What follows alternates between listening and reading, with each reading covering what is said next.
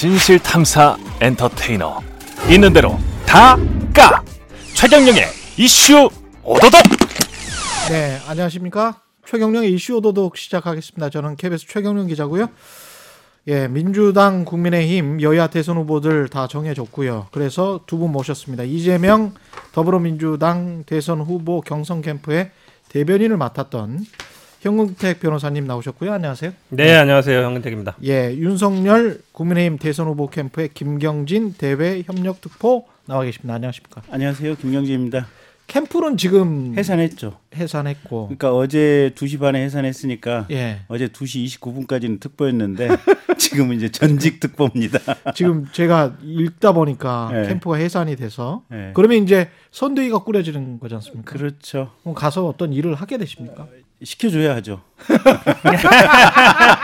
어, 저하고 똑같은 입장이에요. 저도 사실은 맡았더니까 전이잖아요. 네. 근데 지금 우리 당 의원이 한 170명 가까이 돼요. 네. 의원들도 지금 못 간 분이 반 정도 되거든요. 근데 아. 이현 의원, 그러니까 물론 삼선 이상 뭐 본부장 하고 재선은 뭐 부본부장 이렇게 쭉 짜고 있는데 예. 이제 의원들한테 신청을 받고 있어요. 어디로 갈지. 누가 시켜주는 거예요? 일단 당에서 하는 거죠. 당에서. 당에서? 당과 후보가 조율 하는데 당의 최고위 뭐 이런 분들이 하는 거예요. 뭐나 그거 되게 사무총장이나. 당 대표가 하는데 사실 네. 은 이제 사무총장이 어찌 보면 짜고 있다고 봐야죠. 아 그런 거구나. 근데 지금 의원들도 다 못 갔어요. 반 이상이 2차까지 명단 발표했는데 예 지금 다 난리 났습니다. 지금 국회에서. 가는 가는 거를 좋아하는 거예요?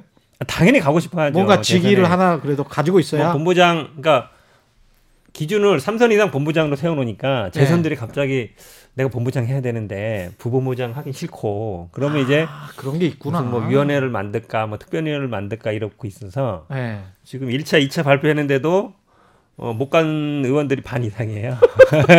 그러니까 저 같은 예. 원외 인사는 예. 거기 다 간다 하면 갈 거 아니에요. 그러니까 그렇구나. 순서가 이게 연락이 오긴 올까? 저도 궁금하죠. 아니 국민의힘 도 지금 원외 인사시잖아요. 지금 우리 또 김경진 그렇죠. 정확히는 국민의힘의 원외 인사도 아니죠. 예, 뭐. 정확히는 아, 그렇고. 예. 아. 예, 그런데 그래서 의원은 그래도 하셨으니까. 예. 아니 근데 현근택 변호사 말처럼 예. 그냥 안 불러주면 땡이에요. 안 불러주면 예, 끝이다. 비정규직 비슷한 거여서 이게 옛날에 타달하고 있었잖아요. 예. 아침에 그 차량 배차 없으면 끝이에요 보면.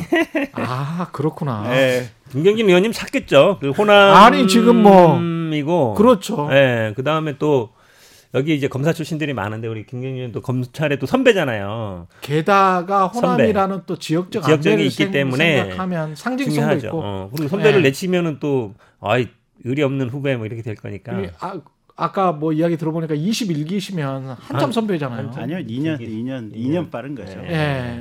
윤석열 제가 보기에 아마. 예. 중용할 걸로. 아니, 여기서 이제 중용하는 거야. 아니 중용 됐으면 좋겠어요. 되겠죠 뭐. 부모님이 이 얘기를 들으셔야 되는데. 예. 이 홍준표 후보 같은 경우에 지금 이제 탈락을 하고 홍준표 후보가 이슈인 게 그 그분이 어떻게 그렇게 2030한테 매력적으로 비춰졌는지 모르겠지만 그것도 참 분석을 해봐야 될 것 같은데. 그 저런 부분이 좀 있었던 예. 것 같아요. 그러니까 홍 후보님 말씀이 아주 선명하게 정책을 이렇게 표시한 표현한 부분이 있었잖아요. 음. 그 속으로 그냥 질른다, 예. 질렀다, 예. 여가부 폐지. 아. 그 다음에 수, 수, 저 대학 입시에서 수시 폐지, 아. 100% 정시화. 예. 어, 뭐 이런 얘기들. 그 다음에 사형제 도입, 사형 집행하겠다. 그러네. 예. 예. 그런 것들이 좀 예, 있네. 그러니까. 사형 집행하겠다라고 예. 하는 것은 특히 이제 그 한 20, 30, 40대 여성층에서 굉장히 치안 불안이 있잖아요, 보면. 안전한 국가. 안전한 예. 국가. 그래서 사실은 사형 집행하겠다고 하는 부분에 있어서는 여성층에서 굉장히 호응이 컸던 것 같고 음.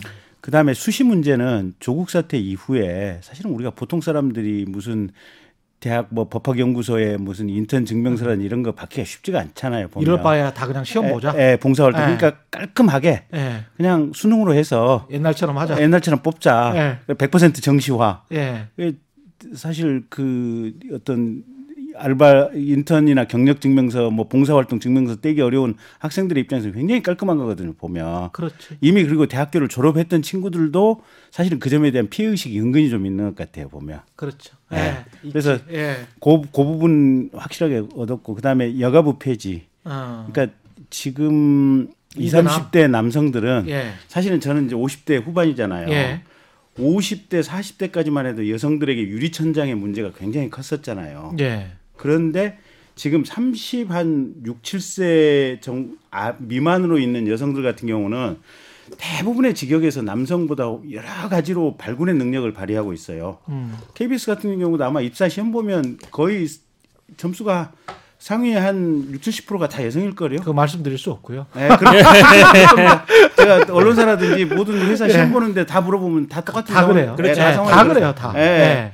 그래서 그러다 보니까 예. 이 20, 30대 남, 남학생들 입장에서는 사실은 거기에 대한 그 어떤 열등 의식이 있는 가운데 예. 이게 여성가족부에서 지금 과거에 유리천장이 있던 40대 이상의 세대들이 40대, 50대, 60대 이 세대를 보고 여성에 대한 할당, 여성에 대한 배분 이런 얘기들이 정책으로 남아 있는 거 아니에요 보면. 예. 근데 20대, 30대 입장에서 보면 여성들이 훨씬 뛰어나서 저렇게 많이 자리를 차지하고. 가는데 거기에 또 할당 배분이 섞여 있다라고 하니까 이 20, 30대 남성들 입장에서는 이게 화가 나는 거죠. 우리가 오히려 불공정하다. 그러니까 예. 이게 사실은 여성 할당제 부분은 40대 예. 이상 연배한테 맞는 정책이고 어. 20대 30대는 굳이 여성 할당을 안 해도 사실은 이게 여성들이 이미 거기서 능력을 발휘하고 있는 상태다 보니까 20, 30대 여성들이 여가 아니 20, 30대 이대남들이 저기 여가부 폐지 하면 홍준표 식의 여가부 폐지 이런 단순한 공약에 열광을 했던 거죠. 그런 부분에서 김경진- 감성을 콕 찔렀다. 예. 김경진 의원님이 우리 어, 페미니즘까지 공부했으니 큰일 났는데 어,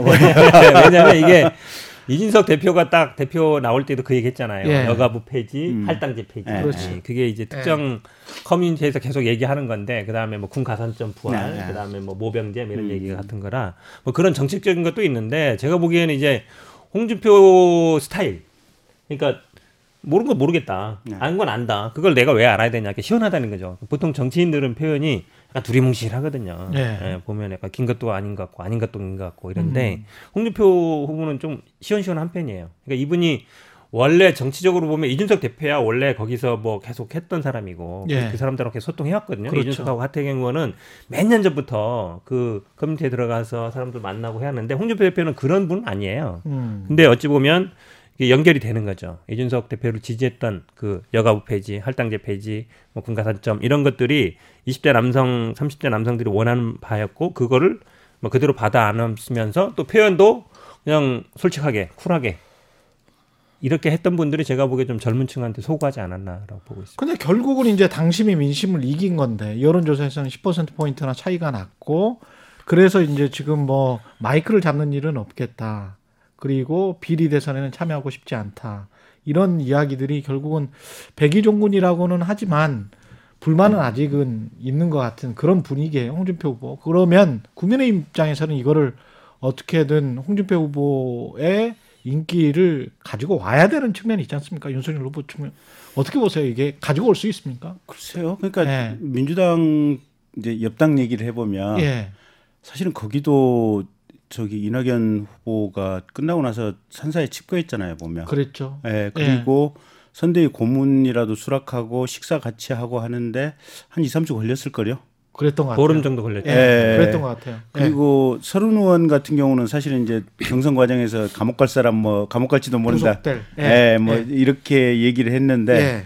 그리고 나서는 어쨌든 이낙연 대표 이제 이렇게 고문 수락화를 그즈음해서 공동선대위원장 수락하면서 이제 그 공동선대위 회의에 가서 뭐 대선 후보들 요새 다 고만고만하지 뭐 이 말씀 뵙고 그 외국으로 나가 버렸잖아요 보면 물론 이제 우리 당 정식 출장이긴 하죠. 이제 홍준표 얘기 아, 그러니까, 아, 아. 그래서 예? 그래서 이제 홍준표 후보도 시간이 좀 필요한 것 같아요. 시간이 필요하다. 예, 그래서 저 물론 이제 저희들도 이제 이 홍준표 후보님한테 예의를 갖춰서 정말 이 삼고 초려하는 자세를 보여야 되지만 예. 본인 마음이 누그러져야 하는 이 시간 절대 시간 자체가 좀 필요하지 않나 싶고 예. 시간을 여유를 좀 가지고 최선을 다해서 후보도 그렇고 어. 과거에 참모진이었던 저희 같은 사람들도 예. 홍준표 후보님이나 또 홍준표 주변의 참모진들에게 예. 최선의 예의를 다 하면 예. 마음이 높고 합류하시지 않을까. 최소한 민주당보다는 그 구도 구조가 기본 구조가 음. 훨씬 나은 것 같아요. 자꾸 물귀신 작전으로 얘기하시는데 예. 우리가 낫다. 예. 예. 아니 근데 저는 약간 좀 달리 보는 게 뭐냐면 보통은 이제 선거가 이렇게 경선하다 지면 이긴 사람이 경쟁하던 분을 찾아가서 뭐 중책을 맡아 주십시오. 아니면 뭐 그렇죠, 총괄을 그렇죠. 맡아 주십시오 네. 하거든요. 네. 1번이에요, 무조건. 음. 그 다음에 외부 인사는 그 다음이에요. 예. 그다음에 캠프는 그 다음이고. 네. 뭐 기존 했던 사람은 그렇죠, 그렇게 가거든요, 보통. 그러면 사실은 윤석열 후보 딱 된 다음에 제일 먼저 홍준표 후보 찾아가 가지고 제일 경쟁했으니까 어. 총괄을 맡아 주십시오 했어야 되는데 그렇죠. 예. 근데 순서가 반대로 됐죠. 김종인 김종인. 비대위원장 그렇죠. 어. 김대용인 비대위원장이 온다는 얘기는 홍준표는 오지 말라는 얘기예요. 두분 악연 두 아시잖아요. 분은 또 사이가 안 좋잖아. 아, 그럼요. 90년대 그랬잖아요. 그때 막 저 복당 시키려고 해서 복당 안 시켜주니까 네. 비대위원장 할 때 아유 내가 옛날에 구- 동아은행. 저 동아은행 때 어, 구속시켰던 사람이다 이렇게까지 얘기 나왔잖아요. 그렇죠. 그만큼 예. 악연이 있는 사람이에요. 그래서 어. 복당 못 하고 어, 비대위 끝난 다음에 복당했잖아요. 음. 그 말은 뭐냐면 그러니까 윤석열 후보 입장에서는 이준석 대표 입장에서는 김종인 비대위원장은 필요한 사람인데 예. 홍준표 후보는 굳이 필요하지 않다. 둘 중에 선택한다 그러면 근데 지금 상황에서 김종인 위원장의 지지율, 김종인 위원장의 지지율이 있다면 김종인 위원장의 상징성이나 지지율과 홍준표가 이제까지 긁어 모았던 이 지지율을 대체할 수 있을까? 아, 그래서 사실은 예. 그게 꼭 정치적인 문법이 아니라 여의도 문법이 아니라 예. 저는 경선하던 분들에 대한 기본 예의라고 봐요. 아. 어떤 선거이든지 간에 지면은 그분을 당내 경선에서 모시고 와야 되는데 예. 김종인 비대위원장을 모시고 온다는 얘기는 홍준표 후보는 사실 오지 말라는 얘기랑 마찬가지고 예. 그게 홍준표 후보가 몰랐겠어요? 김종인 비대위원장 온다는 거 알 수 있잖아요. 그렇죠. 그럼 어, 나가 가만히 있다가 이거 팽당해야 되나? 아니면 나 혼자 뭐 해야 되나? 이 고민을 안 할 수 없잖아요. 그러니까 백의종군 하겠다 아니면 네. 내가 뭐 청년 플랫폼 만들겠다는 청년 게 플랫폼. 본인도 살아야 되는 거니까 기반이 있어야 살잖아요. 다른 의원은 두, 분- 두 명밖에 없고 그럼. 지지세가 있어야 되거든요. 예. 그럼 자기를 지키겠다. 살, 나도 살아야 살 길을 찾아야 되겠다. 어차피 선대위는 안 깨줄 것 같고 그래서 제가 보기에는 뭐 2주가 지나도 별 소식 없을 것 같은데요. 음, 그건 이제 현근택 전 변호사님의 희망사항이고 아니 이게 나중에 가면 근데 제 결국은 말이 설득력 있지 않아요? 왜냐하면 당권 경쟁으로 갈 것 같아서 예. 결국 만약에 대통령이 안 된다면 만약에 아니, 윤석열이 그러니까 대통령이 되면 일단 그 원칙 이전에 얘기해봐요. 홍준표가 예. 들어오냐 안 들어오냐 그 얘기. 그렇지. 아니 그러니까 일단 그 이전에 예. 정치라고 하는 게 가능성의 마술 아닙니까? 아, 그래서 이게 하다 보면 아, 그 정치에서 흔히 가장 쉽게 쓰이는 용어가 있잖아요. 어제의 적이 오늘의 동지다. 그렇죠. 예, 사실 근데 홍준표하고 김종인은 예. 옛날에 뭐 검사하고 피의자였던 악연은 분명히 있지만 무슨 완벽한 필생의 적이라고 할 수는 없잖아요. 정치 세력도 지금 같은데 사실상 같은데 몸담아 있고 음. 그렇다고 한다면 뭐 그냥 어렵기는 하겠지만 불가능은 아니다. 그리고 문제는 이거예요. 지금 이 순간에 가장 핵심은 어차피 후보예요. 그렇죠. 그렇잖아요. 네, 양 진영에서 후보죠. 공이 후보가 핵심이고 음. 후보가 나에게 얼마만큼 따뜻한 사랑과 애정과 나를 respect해 주느냐가 이 후보 주변에 참모진으로 들어가는 사람들의 어떻게 보면 마음의 조건 아니에요 보면. 아, 근데 김종인 위원장님 위원장님대로 후보가 나를 정말 제대로 성심성의껏 respect를 해준다라는 느낌을 받으면 되는 거고 예. 홍준표 후보는 홍준표 나름대로 본인이 주장했던 정책이나 내용들 이거 윤석열 후보가 respect하고 받아들일 마음의 준비와 자세를 가지고 있다라는 그 느낌을 표현해 주면 되는 거고 어. 물론 윤석열 후보 입장에서는 마음도 고되고 힘들겠지만 예. 그 역할을 충분히 하면 김종인도 참여하고 홍준표도 참여하고 할 수 있다. 가능하죠.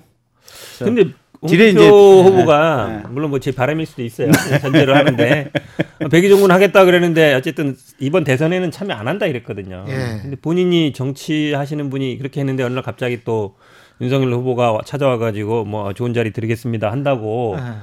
가버리면 예. 그 동안에 본인 한 말이 안 맞는 것이고 그렇죠. 그 다음에 본인의 지금 정치적 자산은 2030 그분들의 지지예요. 예. 그분들을 사실은 윤석열 후보를 지지했던 게 아니거든요. 타이틀은 사실 할 만큼은 다 하셨잖아요. 그렇죠. 다 했죠. 국회의원이랑 당대표, 지사랑 국회의원 뭐. 다섯 번, 도지사 예. 두 번, 당대표도, 당대표도 두, 두 번. 번이나 했잖아요. 네, 그렇죠. 예. 할거 다 했어요. 사실 예. 다 했는데 그냥 만약에 이게 뭘 안 만들고 그냥 뭐 백의종군 하고 하겠다 그러면 이 정치 이제 그만하신다. 이제 정계 은퇴한다라고 볼수 예. 있는데 또 그런 얘기도 캠프에 많았던 걸 알고 있고. 아, 근데 이제 뭘 만든다, 플랫폼을 만든다는 얘기는 단순히 거기서 뭐 소통만 하겠다는 건 아닌 것 같고 이미 아. 뭐 커뮤니티가 있으니까 거기서 해도 되거든요. 예. 그래서 본인만의 뭘 만드는다는 뉘앙스가 물론 뭐 당을 만든다는 건 아니겠지만 네. 그래도 자기 세력을 규합한다는 얘기잖아요.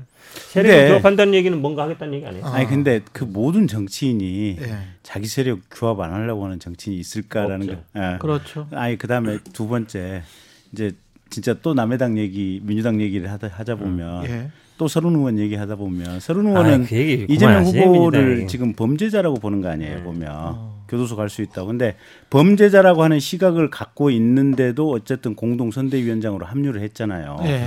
그러니까 현 변호사님 말씀 가지고 본다면 범죄자가 대선 후보가 되는데 거기 선대위원장을 맡는다는 것은 우리가 보통 상식의 철학으로 보면 있을 수가 없는 거예요 보면.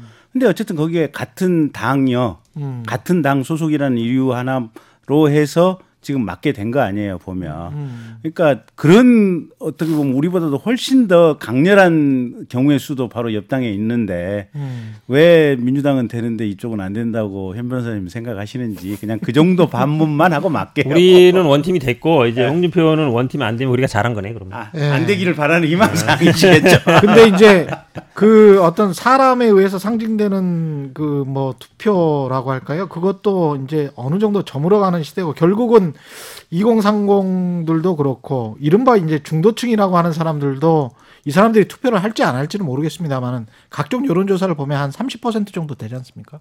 중도층이라고 하는 뭐 사람들이 그. 그렇죠. 예. 그러니까 윤석열, 이재명 말고 음, 음. 그리고 나머지 뭐 이른바 제 3지대 뭐 정의당까지 다 포함해서 이 사람들 다 빼고 나면 예. 한30% 정도 되는데 그러면 2030 따로 중도층 따로 뭐 어떻게 계산할지는 모르겠습니다만은 이 사람들이 이후에 마음 둘 곳은 어디로 갈까요?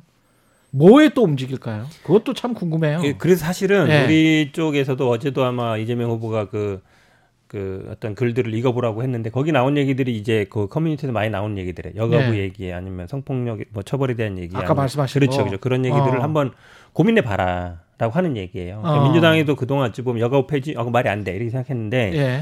뭐 방식은 다양할 수 있거든요. 어. 무슨 뭐 위원회가 될 수도 있고 아니면 우리가 아, 왜냐면 두대 위원회로 그 바- 다른? 방식으로 그다음에 어. 그러니까 모병제뿐만 아니라 뭐 군가산제든 여러 가지든 어. 그런 거를 좀 고민할 때가 됐다. 저희들도 그렇게 음. 보고요. 단순히 이거를 아 그 사람들의 분노가 뭐 부동산 취업 문제이기 때문에 부동산을 공급해 주면 되고 일자리 만들어 주면 되고 그런 문제가 아니라 네. 사실은 어, 지금 김경인 의원 말씀처럼 2030 남성들이 봤을 때는 본인들이 오히려 좀 어, 어, 학교도 가면 공부 잘하는 애들이 다 여자들이고 그렇죠. 그렇죠. 예, 그런데 예. 본인은 또 나중에 군대도 가야 되고 예.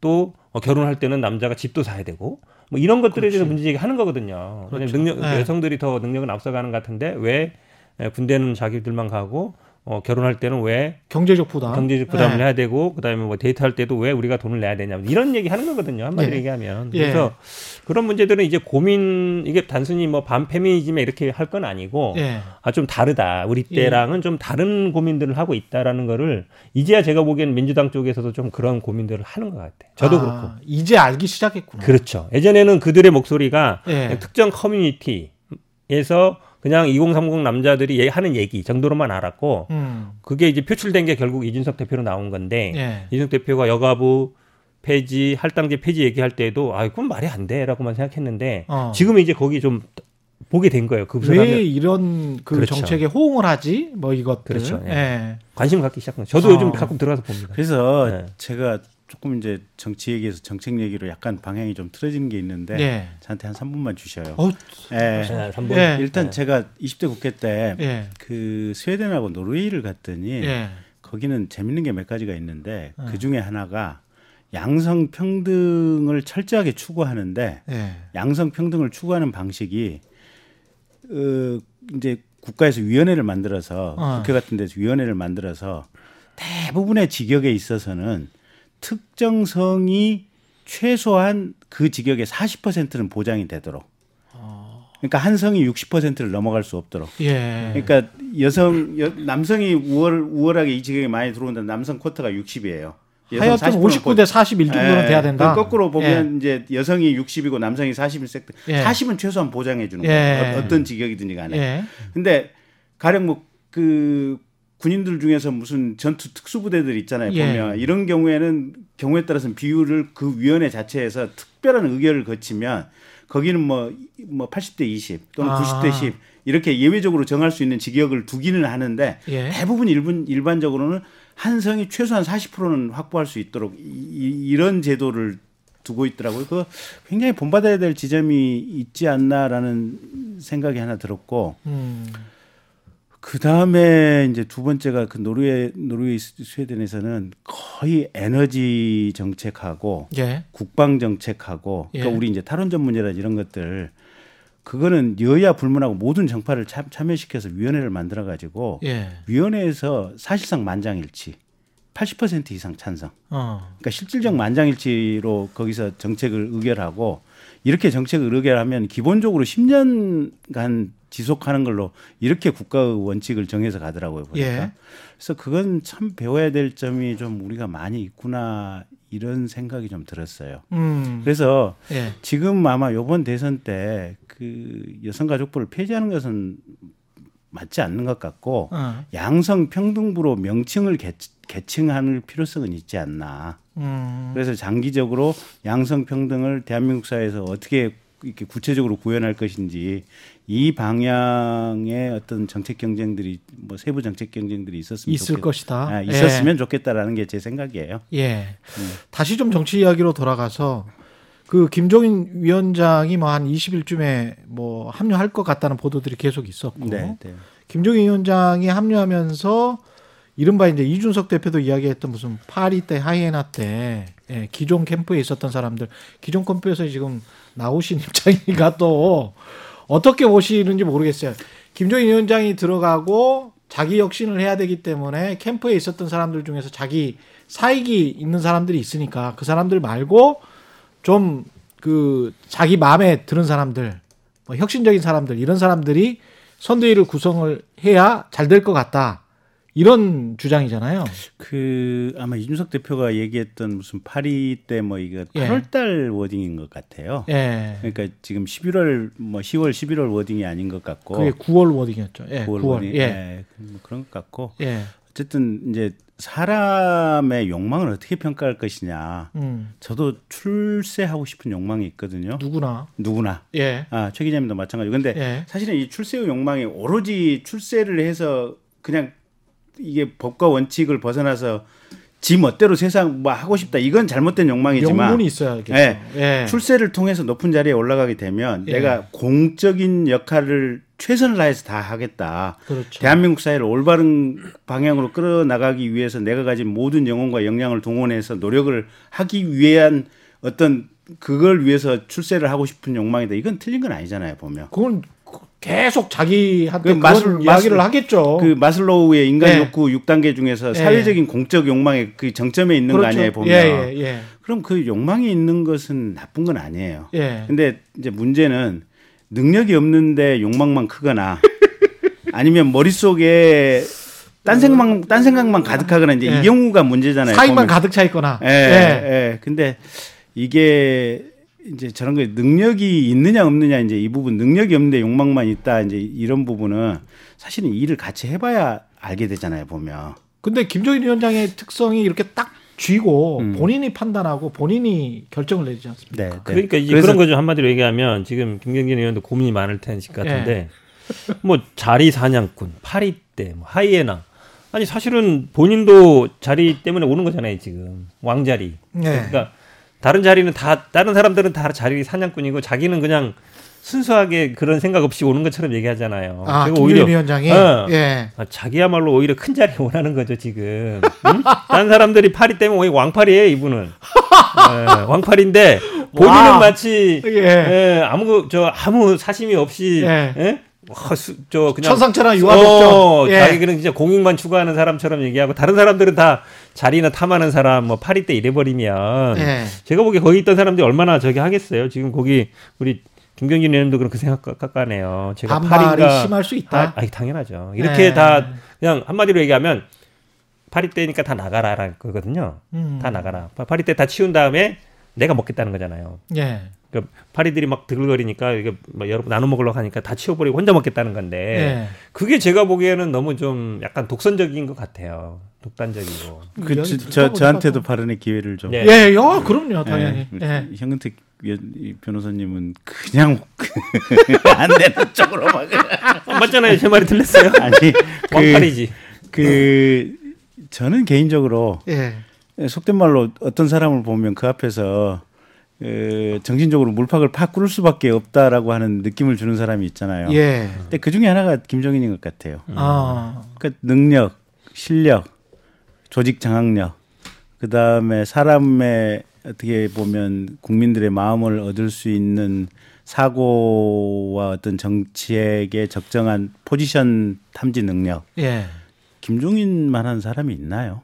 어. 그래서 저는 사실은 김종인 비대, 비대위원장 보고 있으면 그분 앞에서는 정말 그분이 태양이라면 나는 반딧불도 안 된다라고 생각을 하고 있고 그래서 그런 분이 오셔서 선거를 지휘해 주시면 뭐 절대적으로 복종하겠다 이런 생각이고 어쨌든 근데 이제 그런 건 있을 거예요. 김정인 비대위원장도 대선을 여러 번 치러봤을 거 아니에요. 예. 치르는 과정 속에서 자기가 봤을 때 뛰어난 인재고 김종인 위원장하고 의사소통 방식이 착착 맞는 사람들 있잖아요. 예. 한두 번 해보면 저절로 그냥 이렇게 얼싸얼싸 이렇게 잘 예. 그 합이 맞는 사람들 있잖아요. 예. 그런 사람들을 틀림없이 아마 이 선대본에 좀 데리고 와서 쓰고 싶은 부분이 있을 거고 어. 또 후보는 후보 나름대로 후보 방식으로 소통이 잘 되는 사람들 예. 후보가 봤을 때 능력이 있다고 생각되는 사람 분명히 있을 거고 그렇죠. 그래서 아마 김종인 비대위원장을 아마 총괄 전체를 아마 총괄하게 하시되 예. 구체적인 인사 협의는 아마 두 분이. 합의하에서 하지 않을까 싶고 예. 근데 이제 그러는 과정 속에서도 우리가 맨 처음에 나왔던 대로 예. 현역 뭐 중진 의- 현역 의원들 입장에서는 어쨌든 선대본부 선대본에 다 이름 얹고 뭔가를 하고 싶어 하거든요 보면 예. 그러면 이게 그 어떤 전투력이라고 하는 것은 결국은 소속감과 일체성, 결합력 뭐 이런 부분도 굉장히 중요하거든요 보면. 예. 근데 현역 의원들이 거기 들어와 있는 것도 대단히 중요한 전투력 중에 하나예요. 보면 조직의 결속력에. 아, 그래서 현역 의원들도 거기에 포진을 해야 될 거고 어. 아마 그런 요소들이 서로 간에 버무러져 가면서 선대본의 구성 작업이 이루어지지 않을까 개인적으로는 그렇게 예상해 봅니다. 제가 보기에는 이제 윤석열 후보가 신호를 하나 줬다고 봐요. 그러니까 권선동 의원을 사선인데 검사 출신이고 원래 캠프에서도 좌장 역할을 맡았다는 얘기들이 많이 있었는데 이 비서실장을 임명했잖아요. 예. 한마디로 얘기하면 지금 김종인 비대위원장이 확실하게 내가 하겠다라고 딱 결론 내린 건 아니에요. 그 정권을 달라고 하고 있는데 예. 그러면 이제 아마 인선에 대해서 나하고 상의해라라고 한 거잖아요. 근데 권선동 의원을 만약에 비서실장 얘기하는 거 상의했을까? 저는 안 했을 것 같아요. 왜냐하면 실제로 캠프에서 좌장을 맡았던 사람이 비서실장 하는 경우는 잘 없어요. 어. 보통은 뭐 초선이나 재선급 정도에서 비서실장을 하거든요. 예. 그 권선동 위원 정도면 제가 보기에 뭐 총괄 본부장이나 아니면 뭐 상임위원, 저 선대위원장 정도 급이거든요. 예. 선수로 봤을 때는. 근데 비서실장 딱 임명해 버렸잖아요. 비서실장이란 건 그렇죠. 바로 바로 항상 붙어 있다는 사람이거든요. 그렇죠. 모든 협의를 할 수 있고. 예. 그러면 김종인 비대위원장이 말하는 정권을 예. 줄수 있느냐? 아. 저는 그런 문제가 좀 생길 것 같고 아마. 이, 이 권선동 비서실장 임명도 약간 제가 보기에 김종인 비대위원장 입장에서는 약간 어, 나를 나한테 정권 안 주려는 거 아닌가? 이렇게 자기가 볼 수- 들어오기 전에 그렇죠. 좌진석 우성동이라고 이미 이제 언론 보도에는 많이 나왔고. 그 예. 아니 제가 물어보니까 예. 김종인 비대위원장님이 전권을 요구한 바가 없대요. 한 바가 없다. 예. 예. 아. 그리고 그 권성동을 비서실장으로 임명을 한 거는 그게 비서실장은 후보가 뭐 어쨌든 아무리 지금 본 캠프는 구성이 안 됐지만 every day 적게는 한 세 개, 많게는 한 대여섯 개 정도 일정을 소화하고 있잖아요, 보면. 음. 그러니까 정신이 없는 거예요, 보면. 예. 그러면 이게 김종인 위원장님하고 협의를 하고 뭐 이렇게 해야 되는데 매번 소소한 것까지 후보가 이게 다 할 수는 없는 거 아니에요, 보면. 예. 그래서 권성동 비서실장이 김종인 비대위원장하고 이렇게 후보를 대신해서 협의하는 창구 역할을 시키기 위해서 아마 임명을 한 것 같아요 보면. 예. 그래서 뭐 그게 그렇게 특수한 상황은 아닌 것 같아요. 일정 이야기 하셔서 윤석열 후보가 내일 지금 광주 방문입니까? 그러시, 예, 그렇게 예정이 돼 있어요. 예, 예정은 돼 예, 있는데 예, 예. 그럼 이제 광주라는 이제 상징성 그다음에 그 이전에 일어났던 어떤 그 논란들 네. 예 관련해서 어떤 행동을 할 건지 그것도 관심사인데 어, 어떻게 보세요? 글쎄요, 저도 내일 네. 어, 오늘 저녁 늦게라도 광주를 내려가서 저도 아마 후보께서 틀림없이 5.18 무역 참배하시겠죠. 참배 예. 하는데 저도 같이 함께 따라가서 참배를 할 생각이고요. 예. 어쨌든 광주 호남민들에게 진솔한 사과의 메시지가 이게 나가겠죠, 당연히. 그리고 그 메시지가 나간다 그래서 광주 예. 호남민들의 마음이 그냥 그 메시지 한 방으로 풀릴 거다 이렇게는 절대 생각을 안 하고요. 예. 이제 그 진솔한 어떤 그 마음을 전하는 과정 중에 하나다. 어. 그냥 이렇게 이해를 해주시면 될 것 같아요.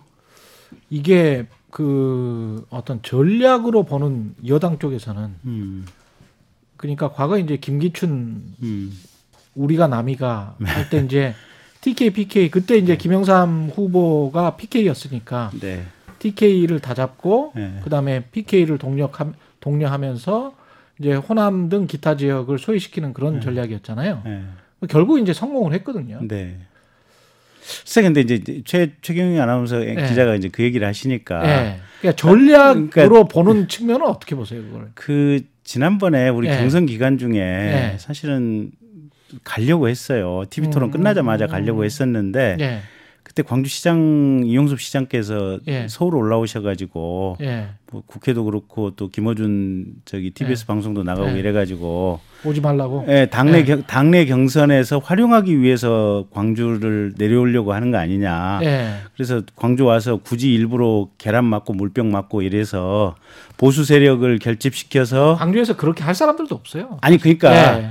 광주시장의 wording이 그랬다는 예, 거예요. 예. 광주시장의 wording. 예. 이용섭 시장 말이 일부러 경선 기간 전에 와가 직전에 와가지고 일부러 계란을 맞고 그래서 보수 시- 세력을 결집시켜서 음. 유- 이 윤석열이 당내 경선에서 이기기 위한 전략의 하나로 광주를 일부러 오려고 하는 거 아니냐 예. 그 말씀을 하셔가지고 사실은 내부적으로는 이게 당내 경선 투표 이전에 가려고 했었다. 했었는데 아 그 말씀 듣고 되게 불편해가지고 마음이 불편해서 아. 캠프 안에 참모들끼리 참모들 간에 굉장히 감론을박이 좀 컸었어요. 음. 감론을박이 커서 아 그러면 그렇게까지 광주시장께서 말씀하시고 광주 시민단체에서도 비슷한 뉘앙스로 얘기를 하는데 아씨 그러면 차라리 그냥 경선 끝나고 우리가 후보로 선출된 이후에 가자 예. 이렇게 기류가 좀 바뀐 거거든요 보면 음. 그래서 전, 저는 근데- 근데 예, 예. 예, 말씀하셔도 되죠? 그래- 예, 예. 예. 말씀하십시오. 아, 예. 그래서 이제 그런 연장선상에서 이제 경선 끝나고 조금 시간을 넉넉하게 잡고 이번 주 수요일 날 가는 것이다 이렇게 음. 말씀드릴게요.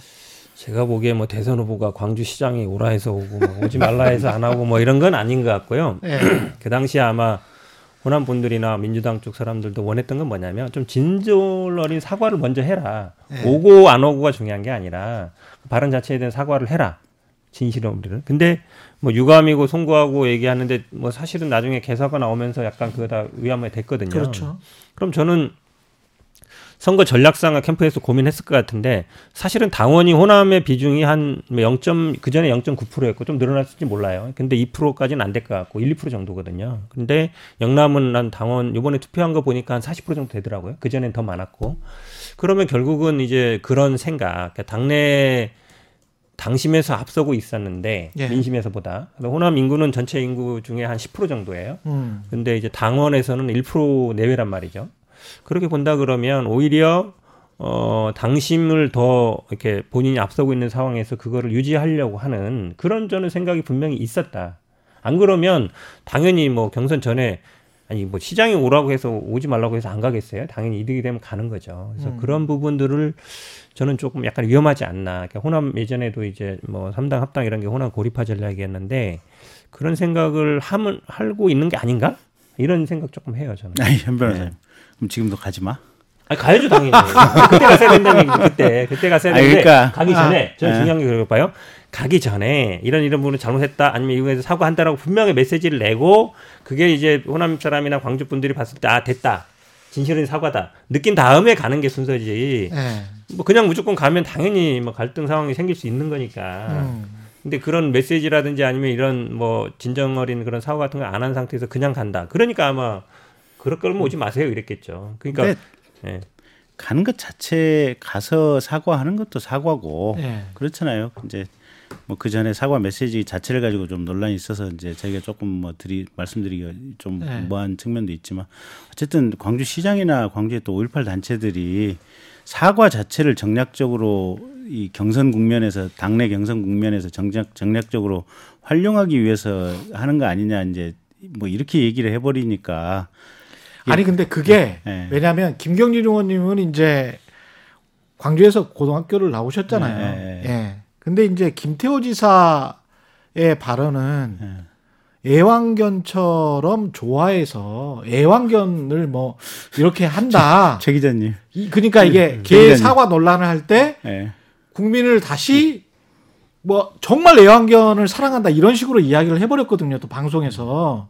근데 이제 김태호 지사는 경남지사를 했단 말이죠. 그러면 김경진 의원은 방송에서 나와서 호남 사람 민심을 다독이고 김태호 지사는 속마음을 말해버리는 거 아닌가. 그러면서 PK나 TK에게 그 어떤 어, 야, 사실은 뭐, 그렇지 뭐, 그런 측면이 있지 뭐, 이런 어떤 노골적인 뉘앙스를 주고 있는 거 아닌가. 이, 왜냐면, 김태호 지사의 이야기와 김경진 의원님의 이야기가 비슷한 시기에 제가 들었는데 너무 다른 거예요. 그 뉘앙스가. 그러니까, 저희처럼 정치 고관여자들 맨날 보는 사람들 입장에선 저건 뭐지? 이, 이건 무슨 전략인가? 이런 생각을 하지 않을 수가 없는 거죠. 어쨌든 다시 한번 이 자리에서 예. 사, 사과를 드리겠고요. 예. 어, 그러니까 오늘 화요일이니까 내일이구나. 내일 예. 가서 또 현장에서 호남 또 광주 시민들에게 예. 진솔한 사과를 내일 또 드리도록 그렇게 하겠습니다.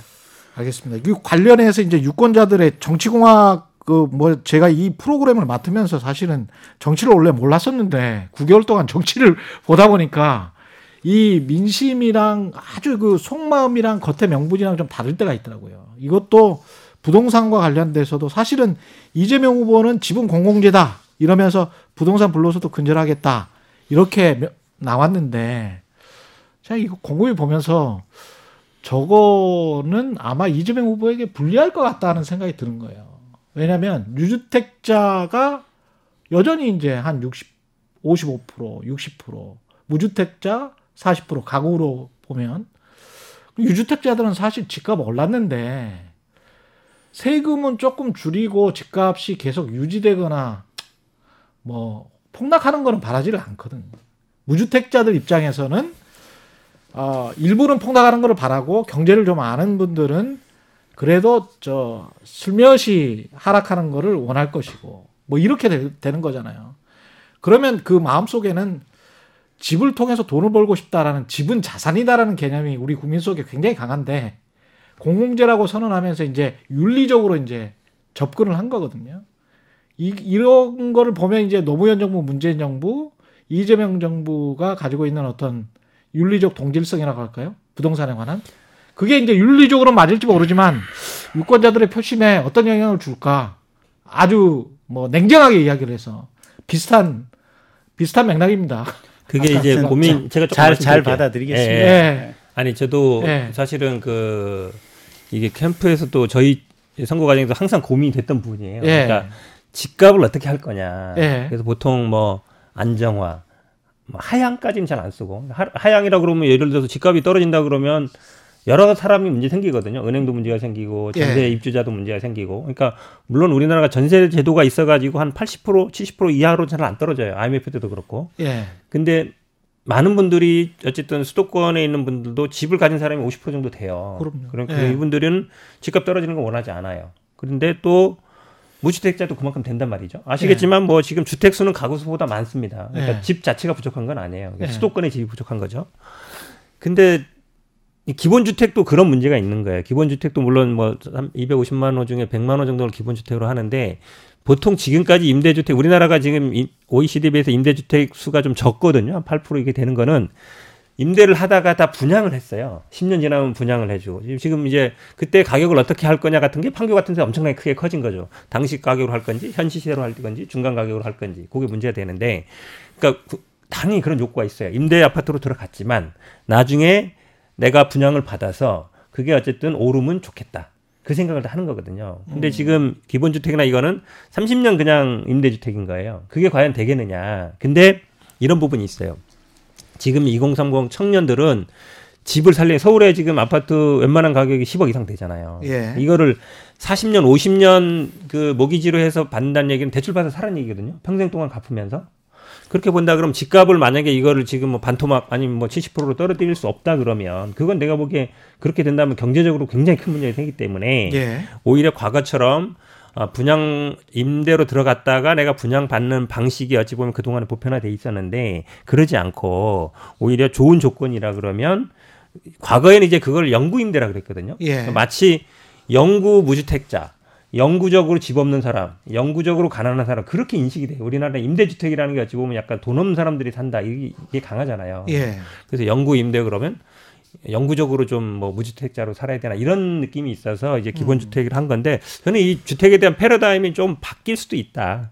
그래서 많은 분들이 여러 지금 국민의힘에서도 보면은 뭐 원희룡 후보 같은 경우에는 반반 얘기도 나오는 게 10억이면 5억씩 내서 나머지는 가져가는 식 여러 가지 방식들이 나올 수 있어서 이 주택 문제는 사실은 반반 주택이야말로 또 공공재예요. 왜냐하면 반 소유권은 국가 가 갖고 있다는 거거든요. 예. 맞잖아요. 반반 사라. 그러니까 비, 비싸니까 50%만 내서 사고 나머지는 국가가 갖고 있는 거라서 이 주택 문제가 과거처럼 그냥 개인이 단순히 분양받아서 돈 버는 구조로는 더 이상 제가 보기엔 유지하기 힘들다. 유지하기 힘들다. 네, 그렇게 봅니다. 윤석열 그 후보 캠프에서는 어떻게 생각하시는지 모르겠어요. 이게 지금까지 나온 걸로만 보자면 정부세이나 검토, 그 다음에 양도세이나 이게 그 무주택자들 입장에서는 또 역으로는 그러면 어 시세 차익 없게 해- 해준다는 이야기네. 결국 가진 자들한테 혜택을 더 준다는 이야기네. 그렇게 또 어, 역으로 이야기를 할 수가 있을 것 같고. 근데 예. 이게 그러니까 모든 정책이 예. 完美한 perfect한 정책은 없어요. 그렇죠. 예. 예. 그러니까 이 이제 윤석열 후보가 생각하는 또 예. 우리의 정책팀에서 생각하는 것은 공급 side에서 공급이 좀 원활하게 나올 수 있도록 좀 풀어주자. 음. 그래서 박원순 시장 같은 경우 는 사실은 재건축 재개발에 대해서 많이 잡 억제했던 측면이 있잖아요. 보면. 예. 예. 근데 재건축 재개발을 좀 풀어주면 음. 일단 공급이 좀 많이 될수 될 수 있을 거 아니에요 보면. 예. 그다음에 세제 혜택도 좀 완화가 되면 예. 현재 집을 가지고 있는 사람들이 자유 자유롭게 팔기 위해서 시장에 내놓을. 복덕방에 내놓는 숫자가 좀 늘어날 거 아니에요. 예. 지금 같은 경우 팔고 싶어도 이게 세금 때문에 세금 부담 때문에 엄두를 못 내요. 보면 다른 데 이사를 가고 싶어도.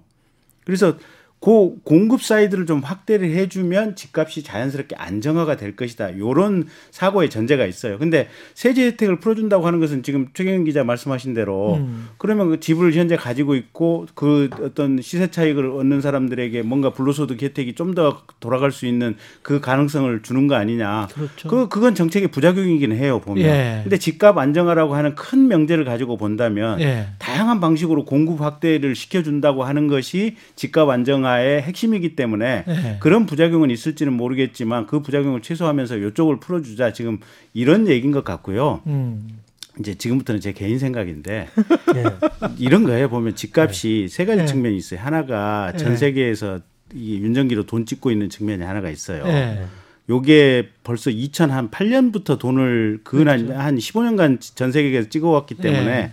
가만히 있어도 그냥 모든 자산이 인플레이션 효과가 분명히 있어요 보면. 예. 돈의 가치가 떨어졌어요. 예, 돈의 그렇죠. 가치가. 예. 그다음에 두 번째 이제 집과 관련해서는 아까 말씀드린 대로 박원순 시장이라든지 또는 민주당 쪽에서는 도심 재생이라든지 가급적이면 원도심 유지라든지 이런 정책적 철학적 사고를 바탕으로 하고 있었잖아요 보면. 예. 그래서 대규모 재개발을 통해서 뭔가 아파트를 새롭게 짓는 것보다는 기존의 현재의 주민들이 그대로 살고 있고 이걸 이쁘게 꾸미는 걸로 전환하자 요, 요 전- 철학적 전제가 들어가 있는 거 아니에요 보면. 예. 그러니까 상대적으로 지금 서울 시내에서 재건축 재개발이 잘 안 되면서 이게 공급이 좀 부족했던 이런 측면이 하나가 있는 것 같고 그다음에 수요가 사실은 대한민국 인구로 보면 가구 비율로 보면 이미 주택 보급률이 120%가 넘어갔잖아요 보면. 예. 근데 이제는 가구 세대별로 가족끼리 사는 게 아니고 혼자 살잖아요 보면. 예. 그러면서. 정부 입장에서 과거 20년 전에 생각했을 때 이렇게 혼자 사는 사람이 왜 이리 늘어나? 혼자 사는 혼- 혼자 살면서 아파트 30평짜리 살겠다는 사람이 왜 일이 일어나 이게 20년 전 기준으로 보면 예상이 안 됐던 거 아니에요 보면 그러니까 지금 현재 서울에 있는 주택 가격 문제가 요 세 가지에 보면 윤전기로 돈 찍어내는 거 그 다음에 공급은 이게 여러 가지로 좀 막았던 측면 박, 박 시장 때문에 그 다음에 이게 수요는 예상치 않게 단독 가구가 많이 늘어나면서 수요가 어마어마해. 그리고 지방은 망해가지만 지방에 있는 사람이 다 서울로 들어오고자 하는 이 욕망 이 지금 세 가지가 지금 결합돼서 있는 거 아니에요 보면. 예. 근데 윤전기로 돈 찍는 거는 제가 볼 때는 미국이 아무리 테이퍼링을 해도 계속해서 더 찍을 것 같아요 보면 전체적인 흐름이 내년 6월까지는 테이퍼링 한다고 했어요. 예. 예, 예. 그리고 공급은 지금 상대적으로 조금씩 늘어나긴 한데 할 텐데 그게 그렇게 뭐 한 순간에 몇 년 만에 집이 뭐 50만 채, 20만 채 이게 뚝딱 생겨나기가 쉽지가 않거든요. 노태우 보면. 정부 때도 아니고. 예. 예. 예. 그리고 세 번째는 단독 1인 가구가 늘어나는 경향은 있는데 최근에 다만 이건 있어요. 인구 감소의 폭이 최근에 이게 뚝뚝뚝 떨어지잖아요. 예. 그러니까 일본 동경이 최근 한 3, 4년 전부터 서울의 집값하고 일본 동경의 집값하고 같아진대요. 예. 오히려 일본 동경의 집값이 더 싸대요 보면.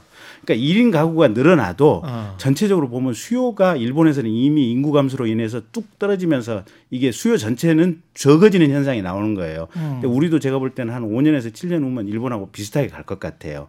그러면 지금 이제 공급이 지금 이렇게 뭐 윤석열 예, 후보도 그렇고 뭐. 모든 뭐 정, 정, 정부 모든 정당에서 다 공급 늘리겠다고 하는 거 아니에요. 그럼 앞으로 한 5년에서 5년 정도 후면 공급이 많이 나올 거예요 보면 음. 그때쯤 되면 어느 정도 안정화가 될 것 같아요 보면 또 다른 윤 예. 의원님이 되게 이제 저도 뭐 어느 정도 공감하는 게 왜냐면 정치권에서는 지금 어쨌든 100만 원, 200만 원, 뭐 300만 원 다 공급한다 그러잖아요. 뭐 수도 거의 수도권이죠 반 예. 이상은. 근데 주택 시장이나 있는 사람들 얘기 들어보면 되게 걱정을 많이 하시더라고요. 왜냐하면 일단. 인구가 줄고, 예. 그다음 말씀처럼 1인 가구가 많은데 제가 사는 뭐 수지만 해도 예전에 70평, 90평 아파트를 엄청 지었어요. 예. 두 분이 사시고 계신데 많거든요. 근데 그걸 어떻게 할 수도 없어요. 예. 재건축해서 다 부실 수도 없고. 예. 근데 그런데 어느 날 갑자기 또 1인 가구 뭐 15평, 20평을 막 지을 수는 없거든요. 도심지에. 그래서 저는 아 이게 주택 공급이 단순히 이 그냥 이 선거철에는 다 공급 나오니까 예. 공급 맞지만 간단한 문제는 아니다라고 봐요. 그래서 이게 어느 정도 가격도 안정화 시켜야 되고 또 지금 1인 가구라든지 이런 데 수요도 맞춰야 되고 말씀처럼 저도 도심지 어쨌든 출퇴근 가까운 쪽 대부분 지금은 신도시는 다 경기도권에 짓잖아요. 그러니까 예. 결국은 오가면서 도로에서 다 시간을 보내고 있어요. 근데 이분들은 굳이 뭐 결혼해서 뭐 애를 낳고 학교 다니고 이럴 때는 나 모르지만 혼자 살 때는 또 도심지에 있는 게 낫거든요. 예. 그래서 저도 이런 부분을 좀 그래서 아마 저는 뭐 청년 주택 이런 부분도 계속 나오는 것 같은데 예. 도심지에 뭐 다른 공간을 활용한다든지 그래서 그렇게, 예. 최근에 나오는 얘기가 이게 예. 이게 이상한 역설 같지만 서울에서 수도권에서 집을 그렇게 많이 지어서 공급을 하면 예. 그렇지 않아도 부산, 대구, 광주 같은 지방 도시들은 인구가 뚝뚝뚝 줄어들고 있는데 예. 더우죠. 야 서울에서 주택 공급 넉넉하게 해주면 지방에 있는 청년들 다 그 더더구나 서울로 편하게 가지 않겠느냐. 서울 리들은 좀 주택 공급에 있어서 좀 고통을 느껴야 우리 지방에 살지 않겠느냐. 지방 도시의 시장들은 의외로 역설적으로 그런 얘기들 해야 되고. 하죠, 실제. 정치적인 어떤 그냥 대선의 승패만 놓고 보자면 네. 부동산 가격이 서울 수도권이 내려가는 게 어, 민주당에게 좋습니까? 아니면 안 좋습니까? 어려운 질문인데요. 예. 굉장히 어려운 질문인데 그래서 예. 이제 캠페스도 항상 그 논의를 했어요. 예. 부동산 가격 안정화, 하형 안정화, 가격 안정화 뭐라고 쓸 거냐. 예. 근데 어 누구나 누구나 할 수 있는 거는 현상 유지가 제일 좋아요. 그렇죠. 현상 유지. 현상 현상 유지 됐을 때는 예. 서로 물론 당연히 집을 산 사람은 그냥 올랐으니까 좋고 못 산 사람은 약간 이제 배가 아플 수는 있는데 그 문재인 정부의 그 기회를- 실책이나 정책 실책이나 그렇죠. 이런 거는 차치해 두고라도 그러니까 현상 현상, 유지? 또는 약간 약간 떨어지는 거. 예를 약간 떨어지는 몇 거. 뭐, 아. 뭐5% 이내. 민주당 입장에선 그렇죠. 근데 이게 네. 예를 들어서 한 10% 이상 떨어지게 되면 아. 많은 문제가 생겨요. 사실 그렇죠. 은행에도 문제가 네. 생기고 그렇죠. 세입자도 문제가 생기고 많은 문제가 네. 생기기 때문에 경제 전반이 그냥 붕괴될 붕괴까지는 아니지만 정말 네. 충격이 큰 네. 거죠 그게. 우리 생각해 보세요. 막 미국에서 막 금융 위기 뭐 IMF 때 우리나라 아파트 가격은 한 10% 20%내밖에 안 떨어졌거든요. 아. 그래서 어 저는 그냥 현상 유지 또는 하향 안정화 정도가 딱 좋지 않냐라고 보고 있습니다. 그러니까 하향도 진짜 한 2% 3%요 정도 범위의 하향이어야지 네. 7, 8% 넘어가면 경제가 네. 휘청휘청해요. 그렇죠. 코로나, 코- 코로나 네. 비슷한 효과가 나올 수도 네. 있어요. 이게 그게 전반적으로 지금 이제 선대위 구성해서 정책이나 공약이 좀 나온 다음에 네. 자세한 증세나 감세나 뭐 부동산이나 이런 거는 나중에 또 자세히 한번 그, 이야기를 그, 그, 해보시자고요. 예. 지금은 그렇고 그 다음에 마지막으로 이 김동연, 안철수, 심상정 그 특히 이제 안철수 대표는 뭐 여러 번인데 이거 어떻게 될까요? 어 결국은 합쳐질까요? 아니면은 사자 오자가 이렇게 쭉 가게 될까요? 진짜 모르겠어요. 예. 모르 그러니까 일단 첫째 이제 김동연부터 가 얘기를 예. 해보면 김동연 이제 부총리도 자신이 이제 정치인으로 데뷔를 한 첫 무대 아니에요. 그렇죠. 그러니까 정치인으로 길게 가고 싶으면 예. 단1% 득표를 하더라도 끝까지 완주를 해야 돼요. 그러네. 예. 예, 그러네요. 근데 지난번에 조정훈 의원 시대전환 조정훈 예. 의원이 사실은 서울시장 나왔잖아요. 예. 그렇죠. 완주하겠다고 악착같이 하겠다가 민주당하고 단일화했었잖아요. 그렇습니다. 예, 근데 지금 김동연 부총리는 조정훈 의원이 돕고 있는 걸로 알고 있거든요. 맞아요, 맞아요. 예. 그래서 이제 밖에서 일반적인 전망은 그냥 조정훈 의원 전례에 비추어 보면 예. 민주당하고 단일화 가능성이 상당히 있지 않냐 이제 요, 요런 그냥 그냥 일방적인 추정이 좀 드는 측면이 하나가 있고요. 예. 심상정 안철수는 굉장히 복잡한 변수인 게 예. 가령 이제 어차피 1, 2위는 그러니까 통상적으로 예, 예. 추정을 해보면 예, 예. 윤석열. 윤석열 아니면 이재명이 1, 예. 2위잖아요 보면 그렇죠. 예. 이 1, 2위가 많이 벌어져 있다. 예. 어차피 뭐 이게 오차범위 바뀌고 이게 레이스를 대선, 하는데. 대선 게임 셋이다 이러면 예. 사실은 굳이 할 단일화 필요 없지. 단일화의 동력이 없다 보니까 이게 안철수 심상정이 단일화의 요청을 안 받을 거예요. 그러네요. 도, 단일화 요청을 받을 물론 2위 후보 쪽에서 요청을 할 수도 있겠지만 예. 그 동인도 사실은 약해지죠 보면 받는 입장에서 보면 그러네요. 예, 그래서 1, 2위가 많이 벌어져 있으면 요 단일화가 안 되고 그냥 갈 가능성이 높고 아. 1, 2위가 박빙으로 가면 1위도 그렇지만 2위도 그렇고 동시에 어떤 식으로든지 단일화를 해야 이걸 이긴다라고 하는 게 그렇죠. 1, 2위 캠프에 있을 거 아니에요. 그렇죠. 그러면 1, 2위가 강하게 3, 4위한테 배팅을 할 거 아니에요, 보면. 그러니까 1, 2위 사이에 표 차이가 얼마나 벌어지느냐 이제 요, 요 부분이 하나가 있는 것 같고 그러네요. 또 거꾸로 예. 보면 3, 4위 입장에서 3위가 3위나 4위 중에 하나가 이제 자기 보수 진영이든 진보 진영이든 단일화를 하려고 하면 예. 거꾸로 4위 입장에서도 이제 4위에 해당하는 1, 2 이쪽 counterpart 쪽에서 그럼 우리도 땡겨야지 요 요게 있을 거 아니에요, 보면. 그러네. 예, 예. 그래서 심상정이 만약 심상정이 하겠다 그러면 안철수가 하려고 할 것이고 안철수가 단일화를 하겠다 그러면 심상정도 하려고 할 것이고 거기다가 압박을 받게 되겠죠. 그렇죠. 예. 그래서 이게 사실은 변수 그 조합이 어떻게 이루어질지는 앞으로 좀 선거 한 보름 전까지 가봐야 아는. 그러네. 예. 예. 저는 근데 단일화 쉽지 않다고 봐요. 다. 왜 다? 네, 왜 그러냐면 아니 뭐 예. 이제 김동연 부총리 같은 경우야 뭐 당연히 지금 독자적으로 뭐 정당을 만들거나 이런 건 아니기 때문에. 예. 근데 안철수 후보 같은 경우에는 지금 도, 살아야 되는 입장이거든요. 정, 정당이.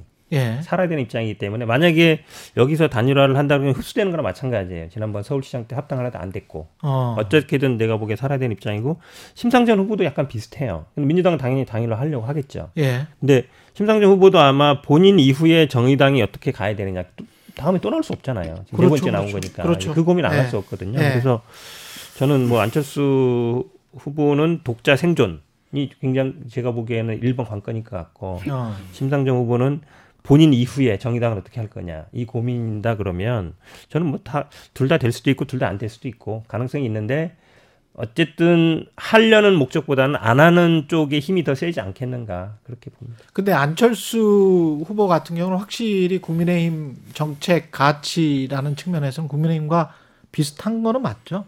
그렇긴 한데 또 김종인 비대위원장이나 이준석 대표랑은 또 엄청 또 사이가 안 사이가 안 좋잖아요. 그거는 개인적으로 뭐 사이가 안 좋은 거고. 아니 근데 뭐 물론 네. 이제 후보가 요청하면 할 수도 있다 네. 그러지만 이렇게 계속 김종인 비대위원장이나 이준석 대표가 아마 있으면서 안철수 네. 뭐뭐 거강권이는 절대 용서 안 한다 막 이렇게 나오고 그러면 올려는 사람이 아무리 후보가 가서 손을 잡는데 뒤에서 막 총질하고 있으면 가기 쉽겠어요. 제가 오늘 이태규 의원이랑 방금 전에 인터뷰를 했는데 음. 뉘앙스가 어떤 거였냐면 김종인 위원장에 관해서 굉장히 그 디스하겠죠. 아니요 전혀 디스를 안 아, 하고요. 그래요? 예, 우리는 김종인 위원장에 관해서 나쁜 말을 하지 않았다. 어. 예, 이렇게 이야기를 했고요. 그 다음에 윤석열 후보에 관해서도 어, 검사가 권위적인 거라고 일반적인 평가가 있었는데 내가 만나보니까 권위적이지 않더라. 이거는 이제 안철수 후보가 이렇게 이야기를 했단 말이죠. 음. 연합뉴스 TV에서.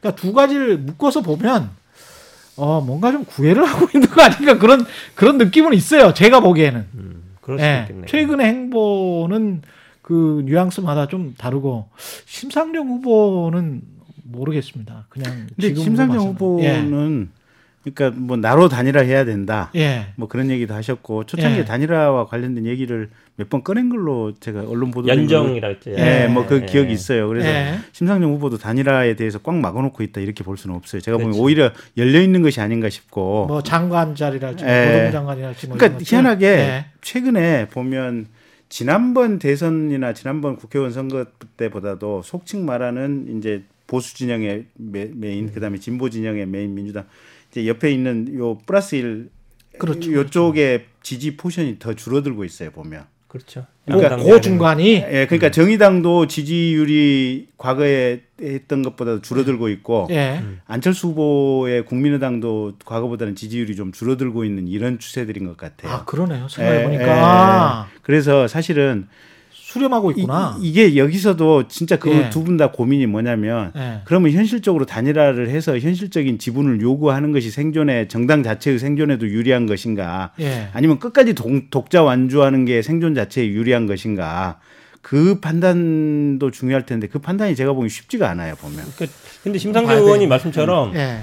먼저 꺼냈어요 연정 얘기를. 아. 어, 저 그것도 의미는 있다고 봤어요. 그렇죠. 예, 보통은 예. 이제 단일화를 그렇죠. 얘기하면 우리가 우리나라는 그 뭐 선거법 이런 것도 있어가지고 예. 거래는 잘 안 되지만 어쨌든 연정이라는 건 연립 정부 구성한다는 얘기거든요. 그 다음에 이제 정의당에서 굉장히 좀 비판이 있었고. 당내에서 논란이 많았죠. 예, 많았는데 당내에서. 어쨌든 예. 심상정 후보 입장에서는 아 연정이라도 통해서 정부 독자 어쨌든 집권은 어려우니까 아. 그런 방식으로 정부에 참여하는 게 하나의 방법이고 예. 그래야 정의당이 나중에 어쨌든 한 포지션을 갖고 갈수 있다 생존이 가능하다 예. 그 생각을 할 것 같아요. 그러니까, 저, 그러니까 연정을 먼저 꺼냈다는 부분이 제가 보기에는 의미는 있다. 근데 이제 요거는 캠프하고 전혀 상관없는 이제 정치권 예. 국회의원 딱 한 번 하고 정치권 주변을 아주 긴 시간 맴돌았던 김경진의 개인 생각으로 예. 들- 개인 의견인데요. 예.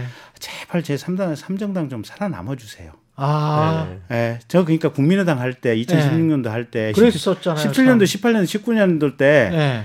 민주당이고 그때 이제 뭐 한나라당이었나요? 아니면 예. 새누리당이었나요? 예. 뭐 이쪽에서 전부 우리 보고 박쥐라 그랬거든요. 국민들도 여기 붙었다, 간에 붙었다, 쓸개 붙었다, 박쥐라고 했는데 예. 실은 우리가 있었기 때문에 협상하고 타협이 됐어요. 어. 그렇게 극단적으로 대립이 안 됐고 어. 민주당이 하고자 했던 개혁 입법도 7할 이상이 다 그대로 됐어요 보면 어. 우리가 대부분 그때 국민의당이 민주당 쪽에 그 법안이나 정책하고자 하는 것을 거의 어. 칠 7, 8화를 다 들어줬어요. 다만 저쪽에 이제 지금 현재 국민의힘 쪽이죠. 이쪽에 의견을 좀 들어가면서 하자라고 좀 천천히 브레이크를 잡고 이랬던 건 있지만 음. 대부분 실제 정책적으로 7할은 민주당 쪽에 손을 들어줬어요. 이게 보면. 그래서 국가가 예. 이 다당제가 존재해야만 예. 이게 뭐랄까 충돌이 좀 적어지면서 마찰음이 적어지면서 국가가 자연스럽게 발전할 수 있는 계기가 되는데 그때 국민의당 실패해버리고 나니까 이제는 삼정당의 삼지대 정당들이 거의 없어지면서 국, 그러니까 정치 권력도 극단적으로 나뉘고 국민들의 생각도 극단적으로 나뉘고 음. 좋은 게 없어요. 좋지가 않아요. 보면. 타협이 안 되고 합의가 안 되면